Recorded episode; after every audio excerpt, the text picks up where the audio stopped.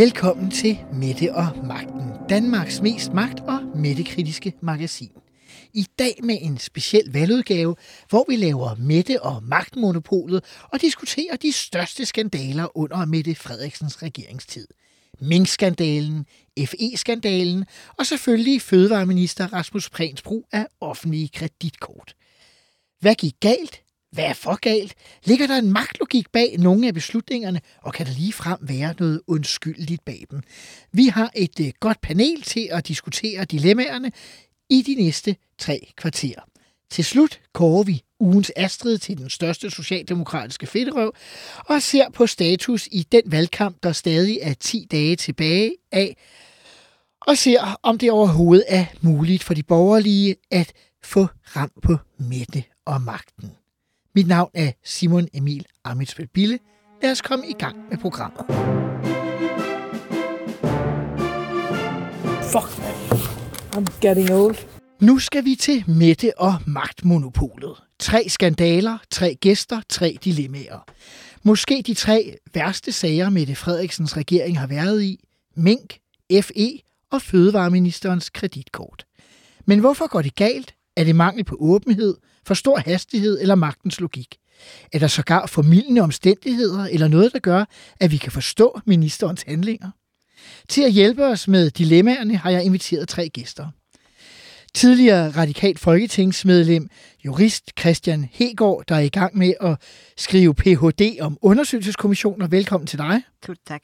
Formanden for Transparency International, Jesper Olsen, der også er ekstern lektor i offentlig ret. Velkommen til dig. Tak skal du have. Og journalist, forfatter, radiovært og tidligere kandidat for Socialdemokraterne, David Tras. Velkommen til dig. Tak. Lad os hoppe ud i dilemmaerne. –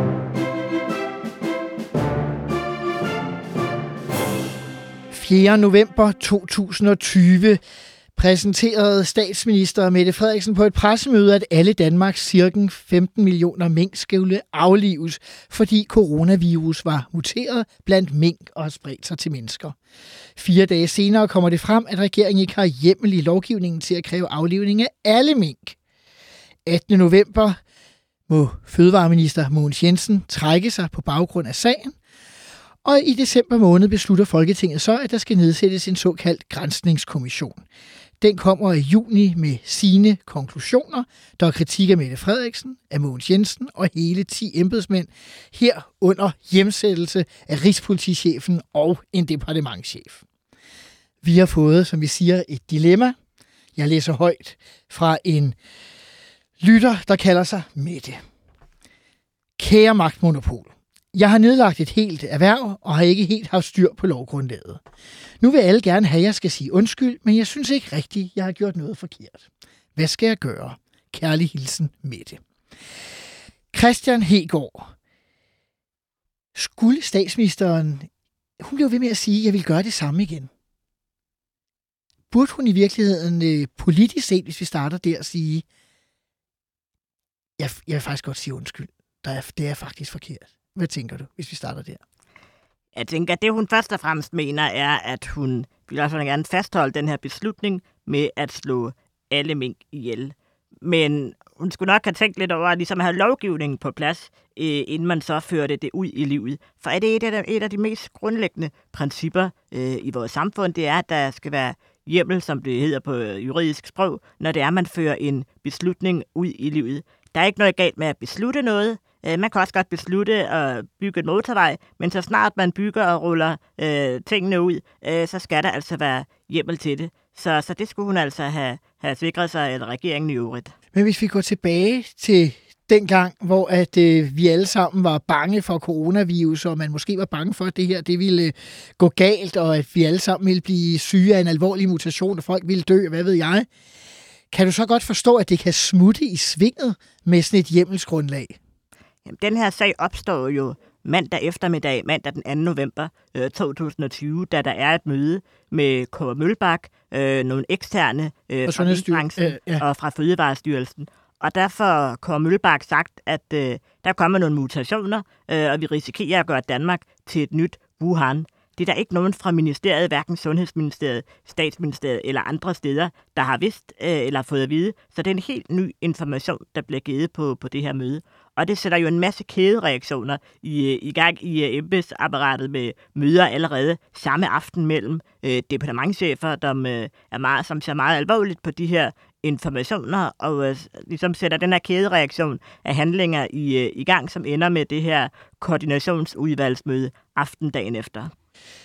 Men når vi får øh, selve kommissionsundersøgelsens rapport og konklusioner, så kan man sige, det er jo ikke som i Instrukskommissionen, hvor der har været et ønske om at begå noget ulovligt, så at sige. Det var det, Støjberg blev dømt for i, i rigsretten. Alligevel har der jo været diskussioner fremme om, skulle man alligevel få en, øh, en advokatvurdering af, af konklusionerne? Dit eget parti øh, valgte at sige nej, men øh, lavede verdens længste valgkamp i stedet for. Øh, Burde man øh, alligevel have, have fået sådan en vurdering, Christian Hegård? Det synes jeg er en politisk beslutning. Det har jeg ikke nogen øh, holdning til, det hvor jeg øh, sidder øh, nu. Der er ikke nogen praksis for, at man gør værk, eller der, er en, der har været en praksis tidligere i hvert fald for, øh, hvis man ser på, hvornår har der tidligere været øh, foretaget advokatvurderinger, så har det været i forbindelse med sager, øh, som har ført til en rigsret, men det er ikke sådan, at, der er en, at man er bundet til, at det kun er i de sager. Så det står politisk fuldstændig frit for, øh, hvornår man vælger at foretage en advokatvurdering af den øh, beretning, der ligger fra en undersøgelseskommission. Hvad siger du til det, Jesper Olsen? Jeg er nået til den konklusion, at det synes jeg, man skulle have gjort, og jeg synes, man skal gøre det som kommende fast praksis, sådan at man ikke får den her diskussion, som faktisk har været skadelig øh, for tilliden til vores demokrati. Øh, jeg synes, at hvad det hedder, at øh, og jeg, jeg er faktisk også begyndt øh, og lidt at abonnere på, på det argument, der er nogen, der har været fremme med, at det faktisk også måske skal være noget, vi skal bede kommissioner om, hvis vi vil ind i det der med at vurdere ansvar, at man rent faktisk også kommer med øh, i det. Altså nogle af de mennesker, som sådan set faktisk er allermest inde i sagen, også kommer med deres vurdering, og så kan man så træffe en politisk så afgørelse. Så kommissionen kommer med det fra starten, ja. og ikke i virkeligheden advokatvurdering alligevel, så det er en del af det faste arbejde. Ja, og det der jo sådan set er interessant, årsagen til, at vi er der, hvor vi er nu, så skal vi, øh, så skal vi tilbage, og så skal, der er nogle af os, der er så gamle, at vi kan huske Tamilsagen. Fordi efter Tamilsagen var der jo enormt stor øh, kritik af, at der var øh, højstrætsdommer Hornslet jo sådan set faktisk kommet meget langt i sin bevisvurdering. Mm-hmm. Og efterfølgende sagde man, øh, hov, var det så blevet en dom, og der var alle mulige teoretiske diskussioner omkring, øh, omkring det. Men jeg synes sådan set faktisk, at vi efterlader Folketinget, at vi får politiseret noget, som at spørge, må vi vide, hvad der er op og ned i juraen her. Det synes jeg faktisk er skadeligt. Så jeg er nået til den konklusion, at det synes jeg, man burde have. Og så kunne man tage den politiske diskussion oven på det. Så man i virkeligheden slipper for at få diskussionen hver eneste gang. Skal man gøre det, eller skal man ikke gøre det? Ja, for, det, så ja. ligger der ligesom nogle klare regler, og man lader jura være jura og politik være politik. Ja, men, og jeg forstår godt, hvorfor politikerne måske ikke altid har lyst til det, fordi så kan de hvad det hedder, gøre det, de er, som de nogle gange synes er sjovest, nemlig at drive politik på processen. Jeg er i virkeligheden meget mere optaget af, at man skal drive politik på substansen. Hvad siger du, David Strauss?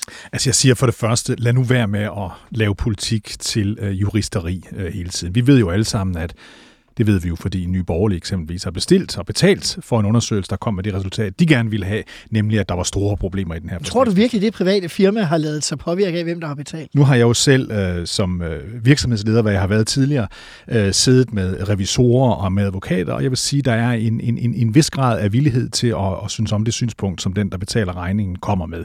Det vil jeg sige, det er ikke usædvanligt, i de, hverken i, i revision eller i, øh, eller i, i jura. Så jeg siger bare, tanken om, at der sidder sådan nogle helt øh, øh, ophøjede mennesker, øh, der er jurister, og kigger på det her uden selv at have en holdning til det. Det tror jeg ikke så meget på. Så jeg kan meget bedre lide det princip, som vi normalt har i Folketinget, eller i hvert fald haft indtil for nylig, nemlig at altså, hvis der er et flertal i Folketinget, der ønsker en bestemt retning, så kan de jo vedtage det. Men at gøre det sådan fast praksis, at vi hele tiden, når der er en eller anden politisk ting, vi ikke er enige med, kommer jagende med hele apparatet, de store undersøgelseskommissioner, måske endda rigsret, så synes jeg, at det er mere skadeligt for demokratiet, end at vi nogle gange siger, at det her det var en politisk beslutning truffet i en helt ekstraordinær situation.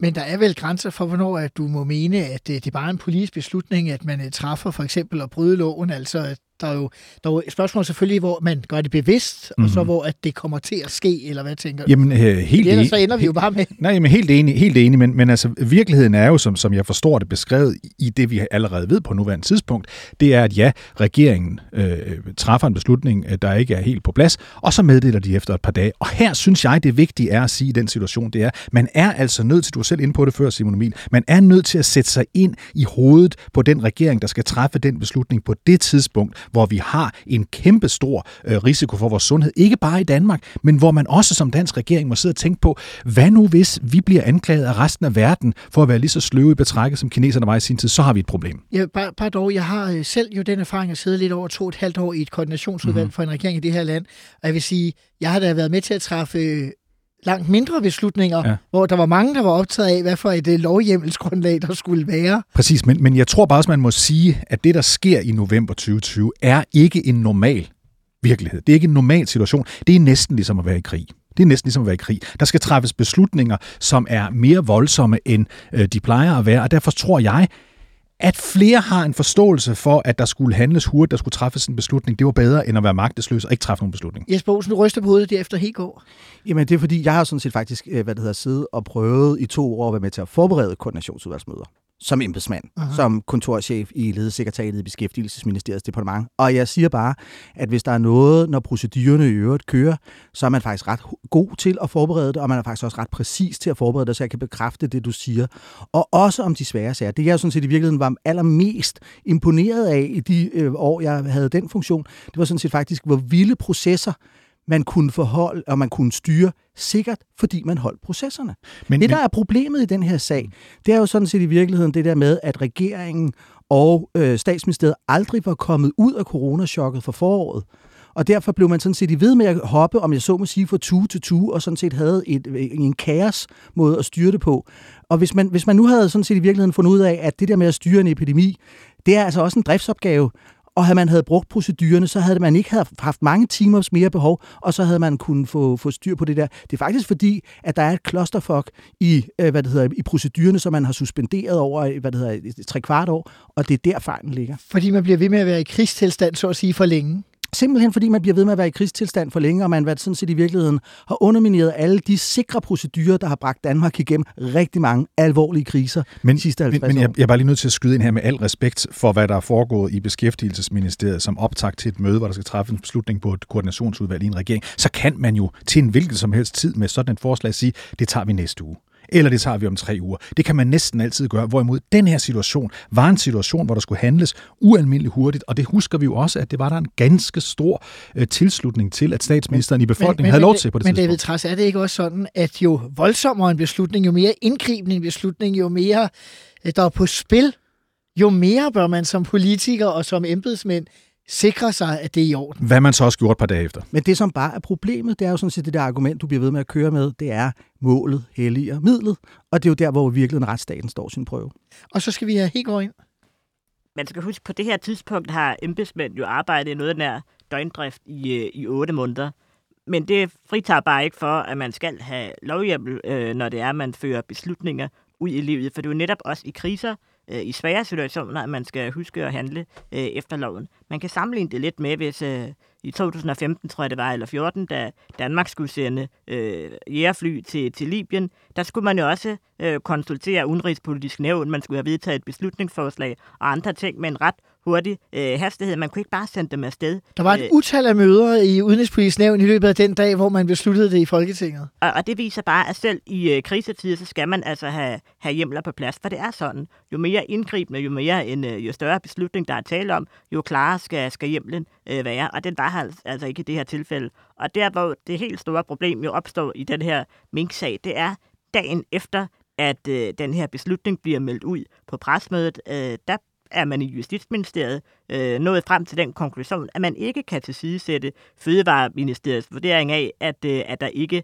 var hjemmel til det. Og alligevel, et par dage senere, sender man så et brev fra Fødevarestyrelsen til minkavlerne om, at øh, de skal til at øh, aflive deres mink, også dem, der er i det her zone 3. Så selvom der er en hel masse i embedsværket, der er klar over, at det her må man ikke, så fortsætter der alligevel en proces, hvor at man fører beslutningen ud i livet, og hvordan det kunne gå til, det synes jeg er meget besynderligt. Men det er jo så derfor, at det så er endt jo med en sag, hvor man kan sige, at der er 10 embedsfolk, der har fået ørerne i maskinen på forskellige niveauer, og det kan man selvfølgelig altid diskutere. Skulle Barbara Bertelsen have haft en, øh, et større slag over fingrene, eller blevet hjemsendt, eller hvad ved jeg?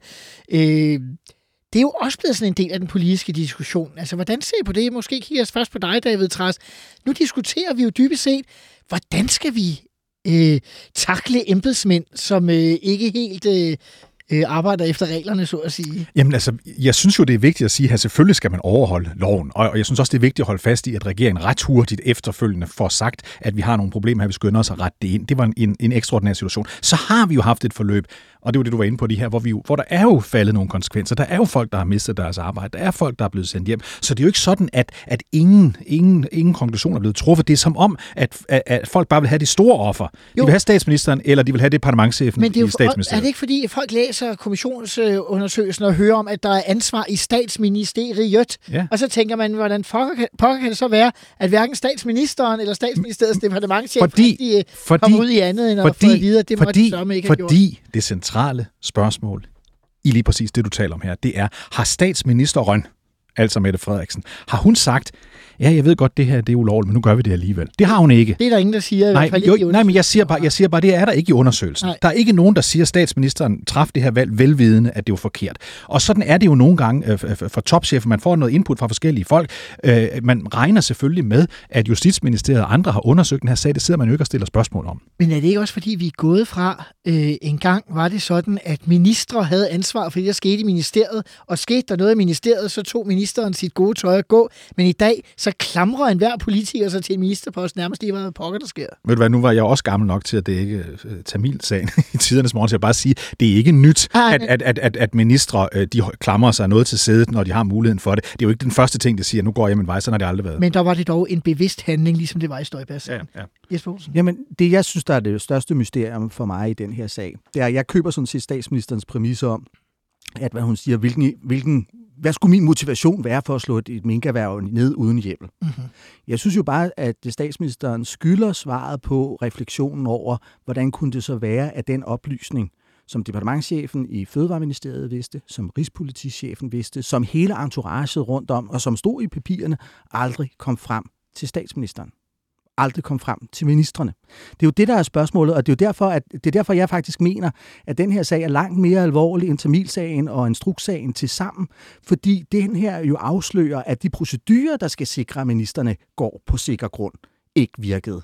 Og så er det altså, jeg vender tilbage til, jeg køber simpelthen ikke den der Casey-argumentation, vi havde ikke sovet i et år, om at, hvad det hedder, at man øh, så fik øh, de her ting til ikke, at det undskylder. Nej, fordi altså, vi kan jo ikke være, vi, kan, vi, vi skal håndtere kriser, og det er i kriser, man er nødt til at have de sikre procedurer, og det er altså simpel beredskabslogik.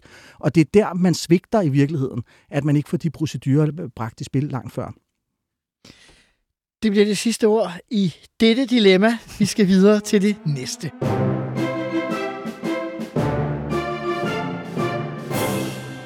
Det andet dilemma handler om FE, Forsvarets efterretningstjeneste. I 2020 blev flere medarbejdere fra Forsvarets efterretningstjeneste hjemsendt efter at tilsynet med efterretningstjenesterne havde kritiseret FE, fordi de havde tilbageholdt centrale informationer, brudt loven, givet urigtige oplysninger og forsøgt at ligesom holde øh, problematiske aktiviteter øh, og få dem til at bare gå væk. Vi har fået følgende dilemma-spørgsmål. Kære magtmonopol. Tilsynet vedrørende efterretningstjenester kom med en kritisk rapport. Jeg hjemsendte medarbejdere, mens en kommission så på sagerne. Da kommissionen var færdig, var der ingen kritik af medarbejderne. Mange af mine kolleger siger, at jeg skulle have handlet helt anderledes, da kritikken kom fra tilsynet. Jeg er faktisk øh, gået i dialog med dem, eller måske ignoreret dem. Herunder ham, der havde mit job tidligere. Hvad synes I, jeg skulle have gjort? Kærlig hilsen, Trine, som det vi har valgt at kalde den anonyme øh, brevskriver her. David Træs, øh, hvis vi siger, at Trine måske var forsvarsminister Trine Bremsen, gjorde hun det rigtige, da kritikken fra tilsynet kom? Det er jo et super interessant spørgsmål, hvis nu forestiller os, at vi er kontrafaktiske et øjeblik. Og det er det, vi tillader og, os og, her. og vi forestiller os, at øh, forsvarsministeren får en alvorlig rapport fra det tilsyn, der er sat i verden for at holde øje med efterretningstjenesterne, og hun bare siger, det er jeg ligeglad med. Jeg ignorerer det. Jeg, jeg, jeg, jeg foretager øh, samtaler i deep state med de folk, der er involveret i det her. Jeg træffer ingen beslutning. Og så en eller anden dag, så finder Jesper Olsen eller nogen andre ud af, at der ligger en sådan øh, rapport fra, fra tilsynet, som man har ignoreret. Så ville helvede jo have været løst. Så jeg vil sige, hvis jeg havde siddet der og været forsvarsminister og fået sådan en rapport ind på, på bordet af de mennesker, der har gennemført den rapport, så ville jeg have gjort akkurat det samme. Det synes jeg ville være helt naturligt. Så ved jeg godt, at, at, at, at mennesker, der har højere rang i, i samfundet end mig, Anders Fogh Rasmussen og hvad de nu alle sammen hedder, Michael Lund, den tidligere departementchef i, i Justitsministeriet, de siger, at sådan noget, det skulle man have ordnet, øh, uden nogen øh, fandt ud af det. Men det er jo meget svært at hjemsende folk, uden nogen finder ud af det. Higgaard, du er vel øh, tæt på processen, eller hvordan? Jeg kan tydeligt huske den dag, da den her rapport kom ud fra tilsynet med efterretningstjenesterne. Fordi der var jo nærmest øh, bingo på samtlige alarmklokker i forhold til, hvad der kunne være af kritik. Det kom jo frem i, i den her øh, rapport. Øh, det, som vi jo ikke ved her, det er, hvordan har processen været internt, altså i forbindelse med den her kom, fordi der kan man jo læse i blandt andet Finsens bog, der udkom sidste uge og andre steder, at normalt så øh, taler man lige sammen om, øh, hvordan skal det se ud, det her, vi, øh, vi udgiver. Der er nogle ting, der vil, øh, kan man sige, med fordel ikke tjener øh, offentlighedens lys eller et eller andet. Og det er jo den proces, der ligesom er interessant i forhold til, der er alle de her kritiske øh, punkter, men har de så, kan man sige, grundlag for at være så kritiske, som de var? Det er jo også det, der er, er det store spørgsmål i den her. Men der er jo ingen tvivl om, at alle alarmklokker, de blinkede, da man så den her rapport. Jo, jo, men jeg er nødt til at spørge dig også, øh, både med din baggrund som ja, radikal retsordfører på det her tidspunkt, øh, og jurist. Altså, efterretningstjenesterne, det er jo sådan et helt særligt område, fordi på den ene side skal der jo være noget hemmelighed omkring det, som der ikke kan være om andre ting, for det skal fungere. På den anden side, så vil man øh, øh, David Træs om deep state. Altså man vil undgå, at der bliver en stat i staten, der bare kan gøre, som den har lyst til, uden der er en egentlig politisk kontrol med det, der foregår. Altså, Trine Bremsen har vel været i et dilemma, der handlede om lige præcis det, David Træs siger, at hun kan vælge mellem øh, det, hun gjorde her, og så er alle sure over, hun ikke gjorde noget ved det, eller hun kunne have gjort det, som Finsen og Anders Fogh og andre siger, og så ville vi alle sammen have været sure over, at hun havde gjort lige netop det. Øh, var hun i et uløseligt dilemma, eller kunne hun godt have gået ind i den dialog, tænker du? Der er ingen tvivl om, jeg tænkte, at der må være et eller andet rusgravende galt i efterretningstjenesten, når man så den massive kritik, hvor de jo fik kritik fra, fra alle punkter. Så det er klart, der var jo også en, øh, nogle, nogle politiske meldinger, der sagde, hold da op, øh, nu skal der ske noget. Øh, det, det er jo helt vildt, den kritik, uh-huh. der er, er kommet her. Og hvad der så sådan var grundlaget for den kritik, det vidste vi jo egentlig ikke rigtigt. Vi kunne bare høre, at der var, øh, vi kunne læse, at der var en masse kritik, men hvad den præcist var materialiseret i, det vidste man dybest set ikke, og det ved vi ikke på nuværende tidspunkt heller. Nogle medarbejdere blev hjemsendt, men dem blev dog så alligevel ikke rigtig kritik af, da man så var videre med at undersøge det. Nej, fordi det man jo kunne læse i den her rapport, det var jo sådan noget med, at øh, man, der var det her kontrolorgan, som tilsynet med efterretningstjenesterne er, de var blevet, øh, de, de, de, der var nogle oplysninger, de, de ikke havde fået for ligesom at kontrollere og den slags. Og så tænker man jo, hvis de ikke har fået alle de oplysninger og så videre, øh, de skulle, og der er øvrigt nogle andre ting, der ikke er overholdt, jamen øh, det, det skulle selvfølgelig være på plads. Og så får man jo så at vide, at der er nogen, der er hjemsendt, og så tænker man jo så, hold da op, så må det være endnu mere alvorligt, og så må der være hold i kritikken. Det er jo det første, man så tænker øh, bagefter. Øh, og så bliver man jo endnu mere nysgerrig på, hvad er egentlig øh, det, der er op og, og ned i det her.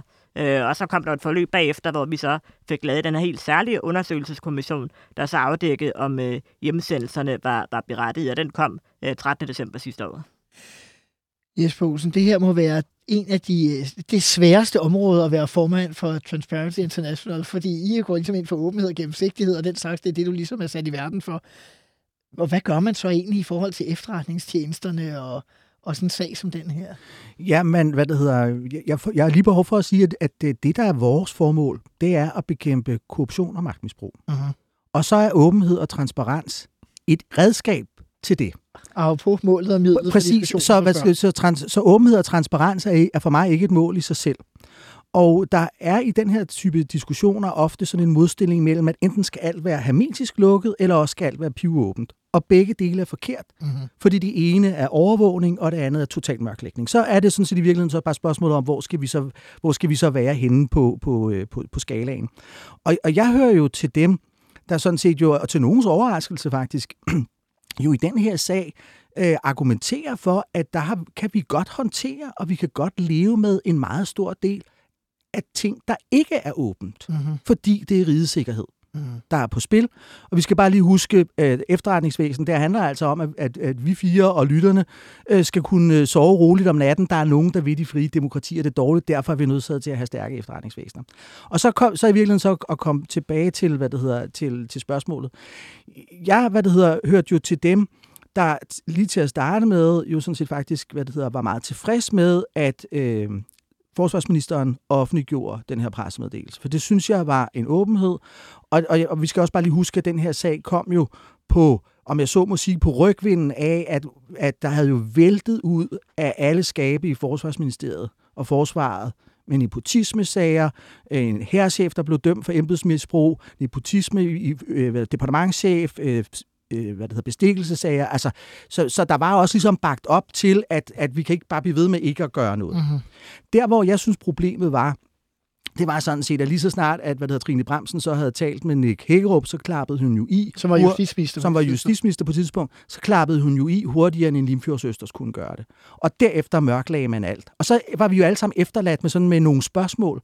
Og det var der, hvor jeg sådan set faktisk mener, at en af de store svigt i den her sag er, at når man går ud med en pressemeddelelse på det her niveau, så er man også nødsaget til i grove træskolængder at forklare os lidt om, hvor er vi henne på skalaen øh, på, på det her. Og igen skal vi også lige huske det der med hjemsendelse. Hjemsendelse er jo ikke en straf. Hjemsendelse har et formål. Og når man hjemsender nogle medarbejdere i den her situation, så er det jo ikke fordi på grund af sagens alvor, så er det jo fordi, at man ikke kan have dem til at gå på arbejde og påvirke den undersøgelse, der er i gang. Så det der med at, hvad skal vi sige, sammenligne øh, minksagen og hjemsendelsen, når de, jeg, jeg har selv været med til at argumentere det, og så den her sag, det er simpelthen at blande æbler og pærer, fordi man ikke forstår, hvad det er, hjemsendelser øh, skal øh, bruges til, medmindre det er, fordi vi har taget folk med, om jeg så må sige, med, med fingrene i, øh, i fadet, og derfor så er vi allerede indleder en, en afskedelsesag. Så, så for mig at se, er det sådan set, dilemmaet er, at vi som offentlighed er nødt til at tage lige akkurat nok til, at vi kan forstå, hvad er det her for noget? Men jeg kan ikke lade være med at spørge dig, fordi du siger, når Trine Bremsen, som daværende forsvarsminister, møder Nick Hækkerup, daværende justitsminister, så klapper hun i som en østers. Altså, der har været meget diskussion om, der er jo, for lytterne også ved det, at regeringen har også et sikkerhedsudvalg, hvor man ligesom tager, øh, typisk jo tager stilling til den her slags sager. Og der er jo sådan meget diskussion om, hvor meget er blevet besluttet i Forsvarsministeriet, og hvor meget er egentlig blevet besluttet i Sikkerhedsudvalget, hvor statsministeren, justitsministeren, udenrigsministeren, alle de tunge øh, sidder sammen med deres departementchefer mm-hmm. i øvrigt. Øh, fordi Trine Bremsen er ligesom den, vi alle sammen har givet skylden. Men altså, med min erfaring, og den er ikke så stor på Sikkerhedsudvalget, skal jeg så sige, men dog alligevel, øh, så er det jo svært at forestille sig, at Trine Bremsen, øh, også med hendes status måske i Socialdemokratiet, bare har truffet den her beslutning sådan helt alene. Ja, jeg vil være dybt bekymret, hvis ikke den her øh, beslutning har været truffet i, øh, i Sikkerhedsudvalget. Fordi så vil jeg mene, at der var noget i procedurerne, der ikke var, var i orden. Det her er oppe på, på, den, på den høje klinge, om man så må sige. Aha. Og så er der jo udviklet sig en meget spændende debat. Vi har Claus Hjort Frederiksen, som har været ude og tale den tidligere forsvarsminister, som øh, muligvis, muligvis ikke skal i retten. Det ved vi nærmest først efter, øh, vel, først efter et nyt folketing og en eventuel ny justitsminister måtte skulle forholde sig til det, når han ikke er med med Folketinget, fordi det nuværende folketing ikke ville ophæve hans immunitet. Uh-huh. Vi har Lars Finsen, som du nævnte her i går i, i, i, den her uge, eller sidste uge, nu kan jeg snart ikke huske det, udgav sin, øh, sin bog. Øh, og de er jo begge to sådan, måske i offentligheden blevet sådan en slags sandhedsvidner på, hvordan man skulle have gjort, og hvordan det burde være. David, du opponerede lige kraftigt imod den version, du siger, at regeringen de gjorde det, de burde. Ja. De handlede efter hensigten. Og i, selvom det her jo primært er et socialdemokratisk kritisk program i sin substans, fordi det er dem, der har regeringen i øjeblikket, øh, altså et regeringskritisk program, er det så i virkeligheden ikke dem, der ender med at afsløre nogle ting, som så kan være problematisk, altså i Christian Hegård? Øh, for lige at vende kort det, som Jesper var inde på det sidst, at man kunne godt i hvert fald umiddelbart have sin tvivl om, hvorvidt det alene er Trine Bremsen, der har øh, truffet en sådan beslutning, som det der her er. Når man i hvert fald ser på, hvad for nogle beslutningsgange, der ellers øh, har været under den her regering. At hvis man så tror, at gætter på, at det kun er hende, øh, så, så kan man i hvert fald have sin tvivl. Men alt det ved vi jo ikke. Og det er det, der bliver... Det virker som en hver detalje i den her regering bliver besluttet i statsministeriet. Det er det, du tænker på. og, det, og det er bare også det, der bliver ret interessant i forhold til den enighed, der nu er om, at man skal have en øh, undersøgelseskommission ret hurtigt øh, efter et valg. Fordi hvem i alverden skal så lave det? Kommissorium. Hvis Justitsministeriet måske også har været inde over, så kan de jo ikke lave det, så er de jo man inhabil. Hvis statsministeriet også har nogle tråde, så kan de heller ikke bistå med det. Og skal det så være tilsynet med efterretningstjenesterne, der hjælper lidt med at lave, øh, kan man sige, selve kommissoriet, som også er delvis involveret. Det bliver meget svært, hvordan man i overhovedet skal tilrettelægge den her øh, undersøgelse, når vi ikke kender øh, ret meget til den her, under hvem der har været med til at træffe beslutninger øh, i den. Så, så alt det er også øh, på spil. Men jeg synes stadigvæk, at det, vi, det der sådan er essensen i det her dilemma, det er jo, kan, altså David, du siger, mm. jeg, altså, måske dig, jeg skal spørge, du siger, at man har bare gjort det rigtige. Ja. Men er der ikke grænser for, hvor meget åbenhed der kan være om kritikken af de interne forhold i efterretningstjenesten. Det er jo samarbejdet med andre landes efterretningstjenester, ja, ja, vi også taler om. Selvfølgelig gør altså, vi det. Beskyttelsen af, at vi kan sove trygt om natten, som Jesper Olsen lige. Jo, jo, vi kan sove trygt om natten, men vi skal jo også være sikre på, at de mennesker, der er i efterretningstjenesten, de rent faktisk opfører sig ordentligt. Og jeg synes jo, jeg ved godt, mange synes, at den der Lars Finsen-bog er, det, det, det, det er sådan en offerportræt af, af den sølle mand, øh, der blev udsat for så voldsomme overgreb. Jeg læser det jo langt hen ad vejen også som en hans egen Øh, øh, fremlæggelse af, hvor, øh, hvor, hvor, hvor magtfuldkommende det system, øh, som, som hver embedsmandsapparatet faktisk er, de sidder og drøfter. Altså for det første, lad os lige få, få bare lige få, på ting ind for lige at, at se, så god en mand er Lars Vinsen måske heller ikke. Han fortæller lystigt i sin egen bog om, hvordan han ikke vil udarbejde et notat, som den daværende forsvarsminister Peter Christensen gerne vil have udleveret, fordi han ikke er enig i det. Han fortæller om, øh, hvordan han, da han så bliver fyret som, som, som departementchef i sit ministerium, selv går ud og finder et andet job til sig selv. Altså, der er jo masser af eksempler i Finsens egen bog, hvor jeg i virkeligheden synes, at man kommer til at udlevere et system, som jeg da også, hvis jeg var den ansvarlige politiker, ville være dybt irriteret over, hvis ikke engang jeg kunne regne med, når jeg som folkevalg peger på dig, der er departementchef, lav det her notat. Jeg må købe sige det til dig i kommandotone, fordi du åbenbart ikke har forstået alle, alle antydningerne indtil da. Øh, når vi har sådan en virkelighed, så har vi jo et problem i sådan et system, som jeg synes, man er nødt til at håndtere, og det synes jeg, det her det illustrerer.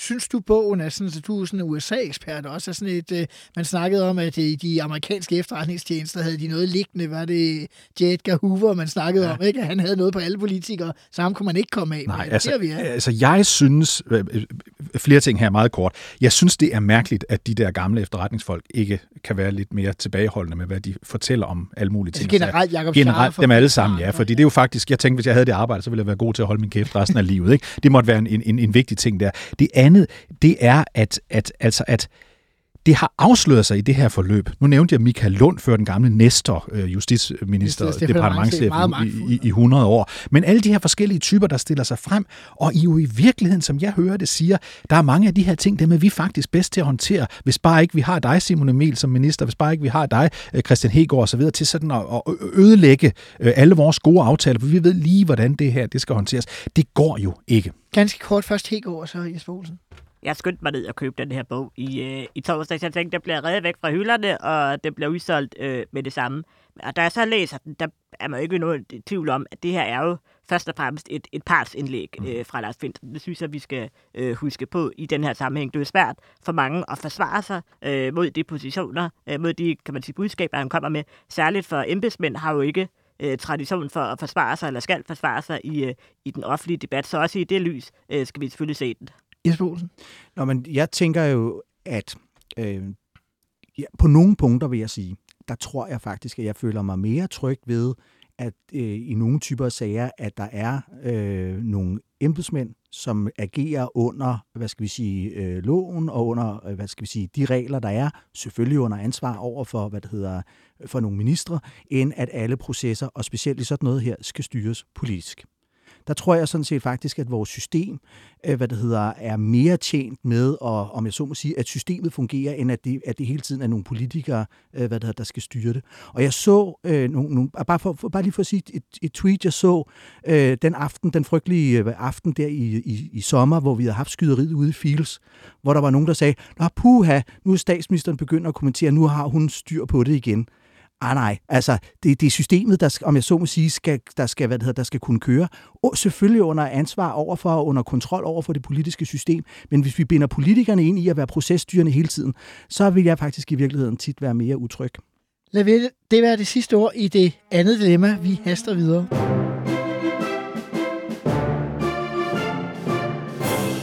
Vi skal til det sidste dilemma. Fødevareminister Rasmus Prehn har haft flere sager, hvor han har haft råd i bilag og brugt sit ministerkreditkort til at betale for middag og sågar slik på tankstationer, der slet ikke vedkom ministeriets arbejde.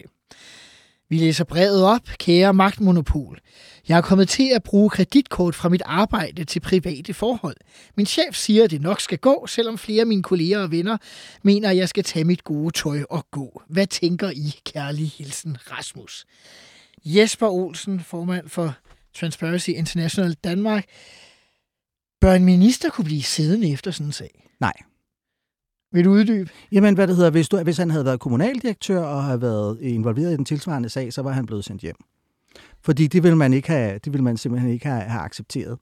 Øhm, og, øh, og, og derfor, altså, og man må meget gerne sige, at jeg er en af dem, der går i kongerigets mindste sko, de gule i dag, og hvad det hedder, størrelse 42. Men lige præcis på de her ting, hvor, at, om jeg så må sige, man blander private økonomi og private forhold ind i det, der er der simpelthen bare et, øh, et no-go. Og så kan vi sige, at det er en lille bitte sag, men det er i det små, at det store problem ligger. Altså, jeg plejer at sige omkring den her sag, at jeg er jo lidt øh, biased i den forstand, at jeg er jo fra Farum og har været øh, dermed øh, boet i en kommune, hvor Peter Brikstofte var borgmester, og det var måske nogle dyre vine og så videre, men er princippet i virkeligheden ikke det samme for noget af det? Jo, fordi i virkeligheden kan du sige, hvor, hvor går grænsen? Går den ved 10 chokofanter? Eller går den ved, hvad det hedder, en, øh, en, øh, hvad det hedder, en fadøl, eller går den ved en øh, pinkus? Altså, hvor går grænsen? Og det er derfor, vi i virkeligheden her er nødt til at have et nul-tolerance. Og det er jo også derfor, om jeg så må sige, at hvad det hedder, Øh, at, at de politikere, hvor jeg har haft ansvaret i, i ledelsessekretariater, der har jeg aldrig haft dem til at have kreditkort. Jeg til gengæld altid har sørget for, at de havde medarbejdere medarbejder med, så der skulle ikke mangle noget, hvis det var det, der var nødvendigt. Og fordi så havde vi snor i, at det var udgifter, der vedkom enten kommunen, regeringen eller hvad det er, regionen. Altså jeg kan jo sige, at da jeg selv blev minister, så fik jeg at vide, at man kunne få et kreditkort, men de ville ikke anbefale det. altså, øh, og det er der måske øh, en grund til. Og, og jeg er da også lidt overrasket over at forestille mig, at ministeren hopper ud fra bagsædet på ministerbilen ind på kiosken i tankstationen og køber køber chokofanter til ministersekretæren og chaufføren. Men det kan jo godt være, at det foregår anderledes i en socialdemokratisk regering. Det skal jeg ikke kunne sige. Christian Hegård. Jeg kan også huske, som øh, folketingsmedlem fik man også sådan et øh, kreditkort, og jeg kan huske, noget af det første, jeg gjorde, det var at rive det over. Øh, fordi jeg var sådan, det øh, tager jeg nærmest ikke, og bruger jeg hunderad for at komme til at gøre et eller andet øh, med det, og så fem, om man så lige selv får brugt 500 kroner for meget, øh, det, det skulle være det er. Jeg var i hvert fald hunderad for det. Men det, man bare skal huske på i, øh, i, i den her sag, der er jo, som Jesper var inde på, der er jo kommunaldirektør, der er øh, røget for noget, noget tilsvarende. Øh, jeg tror, det var i Sorø Kommune, hvor der var en, der havde øh, misbrugt for 9.800 kroner, øh, og som så havde betalt pengene tilbage. Og det her med at betale pengene tilbage er jo ikke en undskyldning i den her sammenhæng. Fordi når vi taler om berigelse, altså hvor man har øh, fået nogle penge, som ikke er uberettet tilkom en selv, så kan man jo ikke bare undskylde sig med bagefter og levere øh, pengene tilbage til supermarkedet, eller i det her tilfælde øh, levere dem bag, tilbage til, øh, til statskassen. Men hvis han skulle, man kan sige, hvis han øh, skulle forfølges for det, så kræver det jo først og fremmest, at der er et politisk flertal, øh, der ligesom ikke accepterer, at det her øh, ligesom skulle, skulle gå i den retning. Men altså, kan man slet ikke forestille sig, at der findes undskyldelige øh, tilfælde, hvor man tager sin tegnebog op, det kan jeg så sige til lytterne, jeg gør nu, tager øh, øh, mængden af kort, og pludselig, vupti, så har jeg taget et zoologisk havekort, og det var så fra Folketinget, og ikke mit private. Og så opdager jeg det to dage efter, og ringer og siger, hov, ved I hvad, jeg er ked af, jeg kommer til at gøre det. Altså, findes der ikke en unskyldighed eller en bagatelgrænse, hvis, øh, hvis det er sådan? Må, måske en enkelt gang altså skal man rette op på det, men sådan som man i hvert fald har fået det refereret fra pressen, så er det jo desværre sket i lidt flere tilfælde. Og det her med, at man så også skriver en anden journalists øh, navn på, øh, det, det, det kan nok ikke helt øh, undskyldes ja, os, øh, af, af ret mange ting. Lad os vende tilbage til her. David Træs, øh, hvad tænker du om den her sag?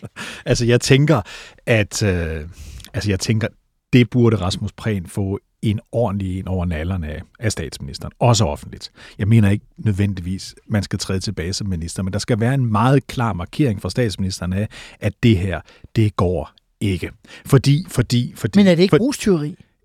Altså, vi, vi taler om i den store sammenhæng, jeg, jeg ved godt, vi skal passe på, men altså forholdsvis øh, små øh, beløb. Og han kan måske undskylde sig med, at det vidste han ikke. Øh, nu bliver der rettet ind på, det ser jo ikke godt ud, det er dårligt, det er skadeligt for ham, det vil formentlig også betyde, at han får et dårligere folketingsvalg nu her, end han ellers ville have fået. Derfor synes jeg, det rigtige havde været fra statsministerens side meget tydeligt at markere, at det her, det vil jeg ikke finde mig i, i, i min regering, det må ikke ske igen. Og der synes jeg, hun har forsømt at sige det. Fordi, fordi nu er det som om, at det, det bare er departementchefen øh, i, i ministeriet, der sådan er skubbet foran nogle gange og sagt, at, at det her det er nærmest os, der har ikke har styr på vores procedurer. Vi ved jo godt, de af os, der har været i en position, hvor vi kunne få refunderet nogle af vores udgifter, at, øh, at, at, at, der alt, altså, at, at det skal jo foregå efter bogen, det skal jo foregå efter reglerne. Som, og det er jo nemt nok at snyde, hvis man havde den lyst. Øh, det skal man bare ikke gøre. Hvad er det for en magtlogik, der gør, at Mette Frederiksen ikke går mere ind i den sag og ikke giver ham en større offentlig røffel? Jeg, jeg tror, uden at være inde i hovedet øh, på Mette Frederiksen, så tror jeg, at det, der sker, det er, at man kommer i en situation, når man er statsminister, man er en hold, man er en, man er en, man er en klub, der er sammen her. Nu, nu, nu, nu, nu dækker vi over kollega i knibe, som man siger i politiet, når en politimand har gjort noget forkert, så dækker vi over øh, øh, kollega i knibe. Jeg tror, det er det, der ligger i det, fordi det er efter min mening åbenlyst forkert. Også fordi, altså det, sagen er jo grotesk, fordi vi skal lige huske på, at Rasmus Prehn jo i sin tid var ingen ringer end Socialdemokratiets bilagsordfører. Da det var da, Lars Løkke, da jeg lige var skulle i... til at minde dig om, før, da du angreb Socialdemokraterne for en særlig lav moral, der havde, der, der havde, der havde, der havde, der havde uh, Lars Løkke Rasmussen jo visse problemer med sine bilag i sin tid også. Og der var det faktisk Rasmus Prehn, der havde titel af bilagsordfører, så derfor har været meget højt på den moralske hest. Men dog vist mest bilag i den private forening Venstre og ikke i staten Danmark, så vidt jeg husker. Ja, men, men, men, men, men, men der var i hvert fald nogle problemer dengang. Det, det jeg egentlig bare vil sige med det, det er det der med, med magtlogikken. Øh, den er jo misforstået i det her tilfælde. Jeg prøvede bare på at forklare, hvad jeg mm-hmm. tror, det er, der sker. Øh, det gør den ikke bedre. Det ville have været godt for hende, også for en gang skyld, jeg, jeg, at sige, her er faktisk et problem. Jeg skal lige have et sidste øh, spørgsmål, ja. David Træs, øh, som hænger sammen med det, som Hegård sagde ja. før. Alt det kan jo være meget øh, fint forsvar, men hvad så med sagen, hvor man skriver en journalist på, som man aldrig har spist middag med? Ja, Jamen, det, det er jo øh, rigtig dårligt. Altså, det, det, er jo, det er jo faktisk det værste eksempel, efter min mening, i de sager, der er, øh, fordi den pågældende journalist fra Nordjyske Stifttiden, det er tilfældigvis der, hvor, hvor Rasmus Prehn er valgt op i Nordjylland, han siger, at han har aldrig været til, til den pågældende. Han siger, han aldrig har spist middag på tomandshånd med Rasmus Prehn. Ja, præcis. Så, så, så, han, så, han, så han afviser, at historien den finder sted. Altså, jeg vil også lige sige en ting, hvis jeg lige må, øh, Simon Emil. Øh, det der med, hvad en kommunaldirektør må og ikke må, og alt det der, der har, der har Folketingets medlemmer jo over tid, øh, er årsager, jeg jo ikke kan forstå, ofte vedtaget regler, der gælder alle andre end dem selv. Men der er ikke tale om et folketingsmedlem. Det er han selvfølgelig også. Minister, ja. Der er minister. Ja, ja. Men det, jeg siger bare, det er ikke usædvanligt, at Folketinget vedtager regler, som så, er, hvor Folketingets medlemmer og, og ministre er undtaget.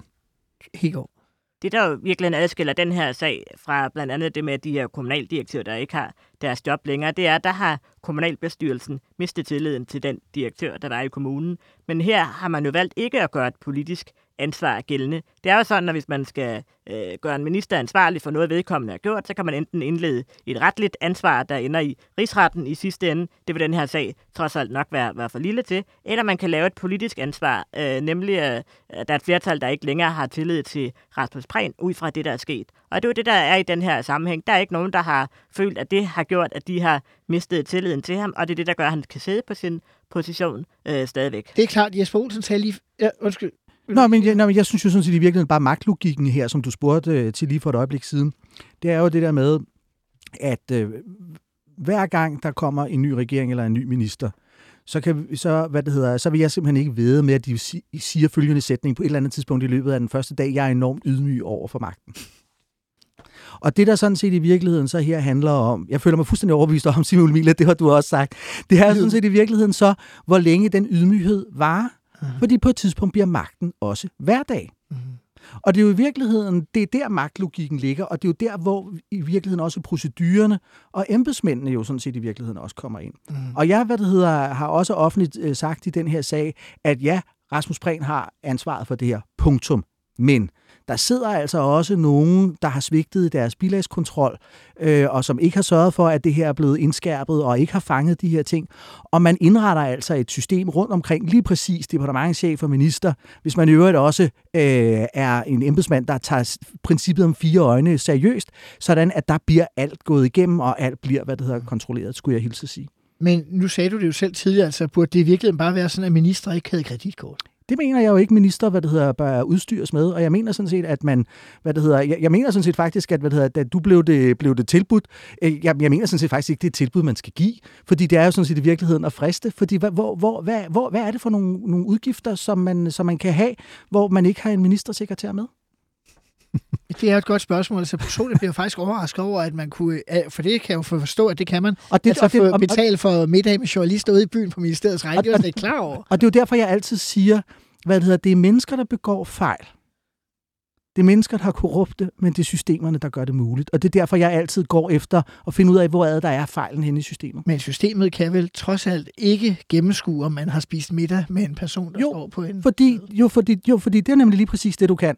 Fordi jeg har nemlig sådan set, faktisk- jeg havde på et tidspunkt ansvaret for, hvad skal vi sige, Claus Hjort Frederiksens øh, del af Lars Lykkes anden bilagsag, hvor vi var, hvad det hedder, kalendere og bilag seks år tilbage igennem på baggrund af nogle, øh, nogle agtindsigter. Og så sidder du altså og kontrollerer bilag med kalenderaftale.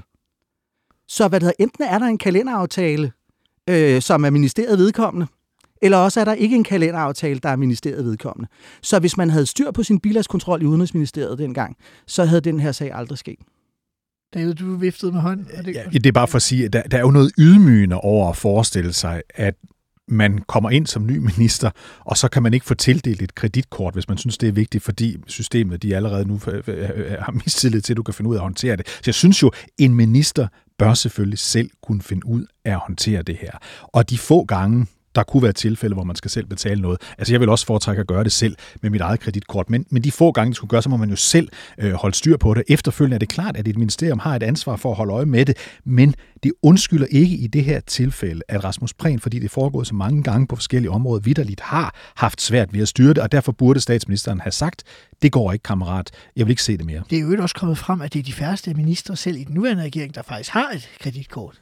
Det er åbenbart øh, unormalt. Jeg jeg vil jo sige at i parentes bemærke, at på trods af, at jeg har været politisk kommentator og redaktør i 100 år, så har jeg aldrig nogensinde, tror jeg, fået noget som helst betalt af nogen som helst minister, undtagen hvis jeg var inde i ministeriet, hvor der var en kop kaffe eller den slags. Men der har aldrig været nogen ude i byen fra noget som helst parti, der har betalt noget som men, helst. Men det er, jo, det er jo fordi, at, hvad det hedder, at, øh, øh, hvad det hedder, at den her øh, regering jo også omgiver sig med nogle ordentlige embedsmænd, der har styr på procedurerne, og derfor er der masser, af- der aldrig har fået den der, det der tilbud. Christian Hegård? Og så synes jeg i øvrigt, man kan rejse det principielle spørgsmål. Altså, hvorfor har de her journalister i det hele taget taget imod de her middagstilbud? Vi har jo mange øh, års heldigvis tradition for en fri øh, presse i, øh, i Danmark, men man har jo det her princip med, at der er ingen frokoster eller aftensmad for den sags skyld, der er gratis. Altså, der er jo altid en eller anden, øh, ikke bagtanke nødvendigvis, men man, man kan ikke undgå at lade sig påvirke øh, af det, tror jeg, og derfor er det også ret øh, store regler for, hvad man i det offentlige må tage imod. Altså, der er nærmest ikke nogen, der må tage imod, øh, hvad, enten man er embedsmand eller minister, nogen øh, øh, gaver eller frokoster eller middag af ret stor øh, værdi. Så det, at journalisterne har taget imod det, øh, det undrer mig også lidt. Men den, Men- den ene af journalisterne, som jo som han har spist med, har jo så også været på gulvtæppet og fået en offentlig skideball af sin chef for at have spist middag øh, betalt af Rasmus Prehn. PH sagde engang, at i Danmark har vi ikke øh, korruption, der kan vi nøjes med en frokost. øh, og er det i virkeligheden også en del af problemet nogle gange, at øh, vi har sådan en, vi kommer altid højt på listen over lande, hvor vi selv opfatter os som ikke korrupte. Er det et problem i virkeligheden, at det tillidsbaserede samfund også medfører, at vi tænker, når vi har ligesom styr på det i modsætning til de andre, så vi tager det egentlig ikke så tungt, når det kommer til styr. Ja, og det er jo derfor, at jeg hvad hedder, tit i de her sager jo taler om hyggekorruption. Fordi det er jo sådan, den der hygge, det er den der, hvad det hedder, smørelse og så videre, så videre. Og det er jo, og det er jo derfor, vi skal have, have ryddet op i noget af alt det der. Og der sker jo ikke noget ved, at man drikker en cola og spiser en fiskefilet med remoulade. Men når man spiser middag med 3-4 retter, så er det man måske over en grænse. Nu skal det undersøges, øh, hvordan ministres kreditkortforbrug har været siden 2015. Ja, pas nu på. af Rigsrevision. Ja, jeg var jo minister fra 16 til 19, at Rigsrevisionen øh, ser nærmere på. Vi er øh, der, hvor der desværre ikke er mere tid. Jeg skal sige tak til Jesper Olsen, David Træs og Christian Hegård, Vel tak. fordi I ville være med. Der er store dele af Storkøbenhavn, hvor jeg aldrig selv vil turde gå i dag, og sådan skal det ikke være i Danmark. Der er udtrykke, som er udtryk på vegne af andre mennesker. Jeg er det også selv.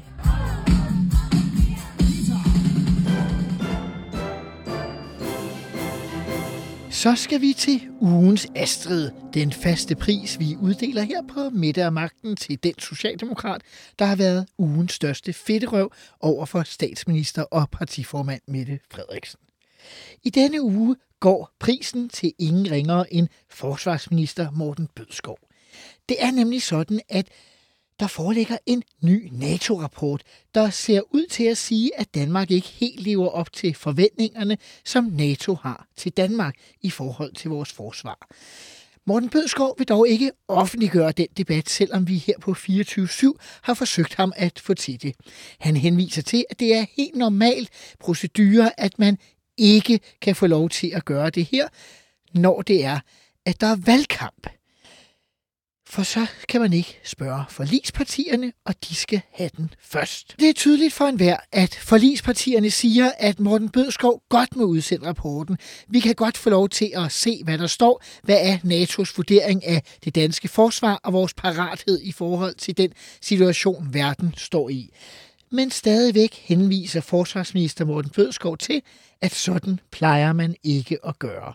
Det er sgu lige smart nok, Morten Bødskov, men jeg forstår godt, at du gør det, og jeg forstår godt, at din chef, Mette Frederiksen, er tilfreds med dig, og derfor giver vi dig ugens Astrid for ugens største socialdemokratiske fedterøv. Fedterøv. Fedterøv.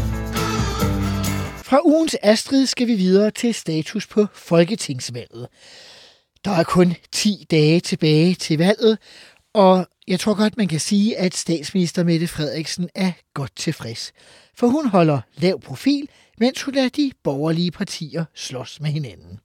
Forleden dag så vi alle seks borgerlige partier indkalde til et pressemøde om FE-sagen på Kastellet – det var lidt mærkværdigt, at alle seks partier stod som indkaldere, for da pressemødet gik i gang, var det kun Jakob Ellemann fra Venstre og de konservative Søren Pape, der stod op ved bordet og fortalte vidt og bredt om de krav, man stillede til en undersøgelse i forhold til FE-sagen. Selve den sag gik meget godt for VK, for det lykkedes at samle et flertal i Folketinget, der vil støtte op om en undersøgelseskommission. Men det var nok også det eneste, der gik godt på det pressemøde. Først og fremmest havde man stillet sig, så man fik solen i øjnene. Ikke så heldigt.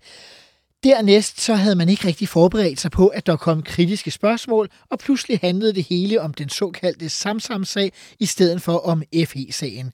Ellemann og Pape blev tydeligt irritable og ville hellere tale om noget andet, men det ville pressekorpset ikke være med til. Og helt ærligt, som liberal vælger er det jo til at blive sindssyg af at høre på det her.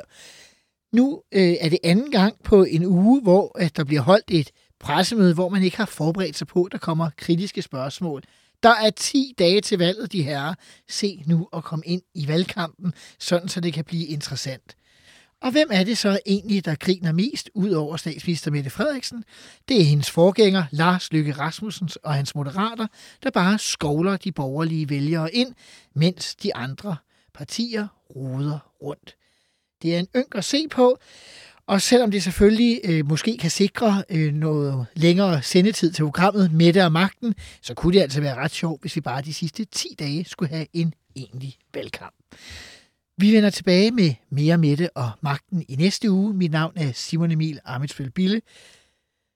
God valgkamp derude. Fuck. I'm getting old. Fuck, fuck, fuck, fuck. Fuck. I'm getting old. Fuck, man. I'm getting old.